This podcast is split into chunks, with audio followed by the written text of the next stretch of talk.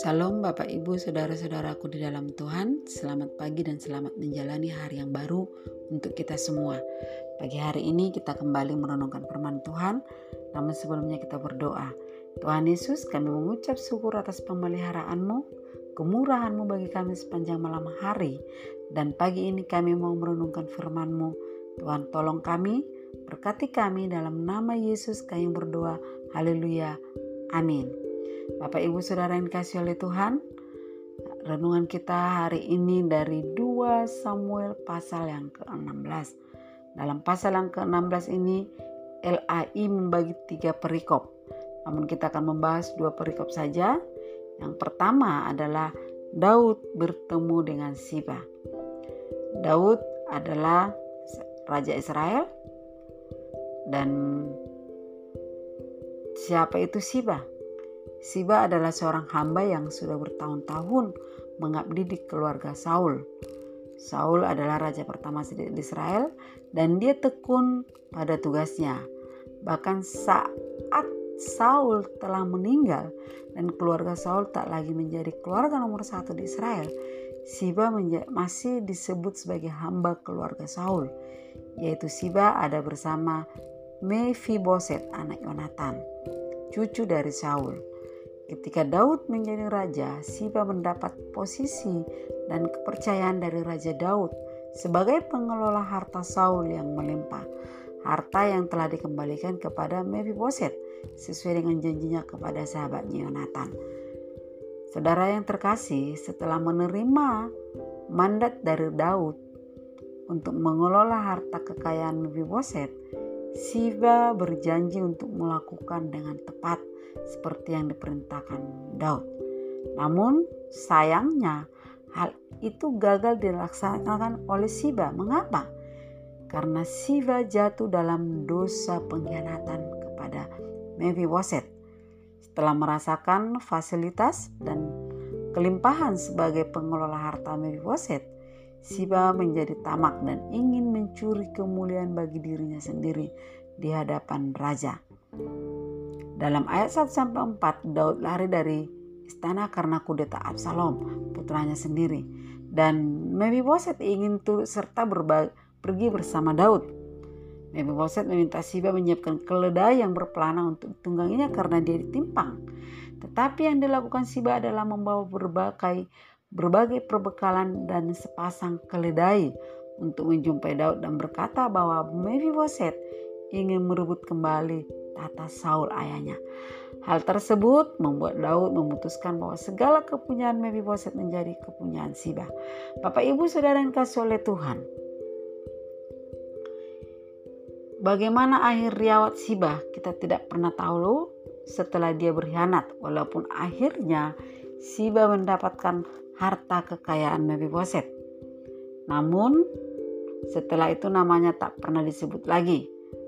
Bapak, Ibu, Saudara yang dikasih oleh Tuhan, mari kita menjadi hamba yang setia, jangan menjadi hamba yang berkhianat, yang mengambil keuntungan sendiri seperti yang dilakukan Siba. Di mana pun dan apa pun yang Tuhan percayakan, kita kerjakan, baik itu dalam menjalankan panggilan Tuhan, mari kita untuk setia melakukan yang tepat dan benar di hadapan Tuhan bukan berkhianat, bukan juga merugikan pemimpin kita yang sudah mempercayakan kita pekerjaan dan pelayanan.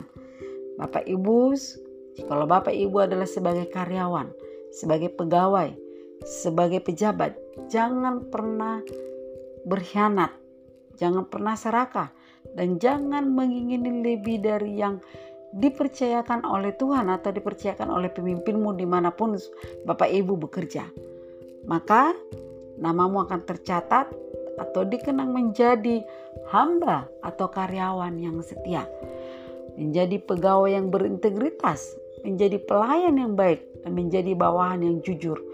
Dan ketika saudara tidak ada lagi di tempat tersebut, namamu akan dikenang dengan baik, karena Bapak Ibu adalah orang yang tidak berkhianat di mana saudara bekerja tidak berkhianat kepada pemimpin yang mempercayakan pelayanan dan pekerjaan bagi saudara.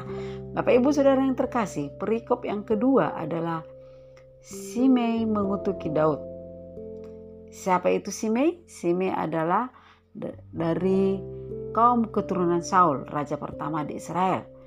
Ayat yang ke-5 sampai ayat yang ke-14 Daud sebagai raja mendapatkan kata-kata kutukan dari Simei yang mengatakan Enyala engkau penumpah darah, orang dursila. Kata-kata yang paling hina di, dilontarkan oleh Simei dengan dan sambil melempari batu kepada Daud bersama tentaranya. Simei tidak memahami bahwa Tuhan sendirilah yang menolak Saul menjadi raja karena ketidaktaatannya kepada Tuhan. Simei sebagai keturunan Saul merasa dan menduga bahwa Daudlah yang merebut tata kerajaan tersebut dari dari Saul. Mereka tidak tahu bahwa Allah yang memilih Daud menjadi raja.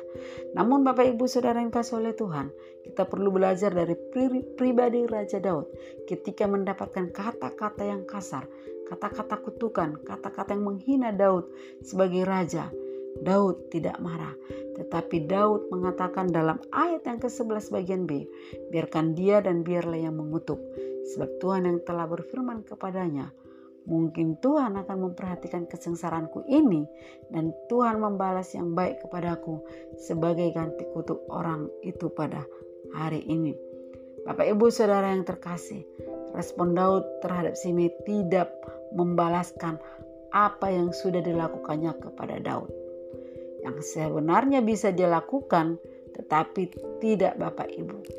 Raja Daud berjiwa besar dan mengatakan mungkin Tuhan akan memperhatikan kesengsaraanku ini dan Tuhan akan membalas yang baik ganti, ganti kutuk orang itu. Bapak Ibu Saudara yang dikasih oleh Tuhan, mari kita belajar dari Daud untuk tidak membalas kejahatan dengan kejahatan sekalipun ada kesempatan untuk melakukannya. Dalam Roma 12 ayat 17, firman Tuhan menasihati kita supaya jangan membalas kejahatan dengan kejahatan melainkan lakukanlah yang baik bagi semua orang, termasuk kepada orang yang, berbuat jahat, karena pembalasan adalah haknya Tuhan. Amin. Tuhan Yesus memberkati kita semua.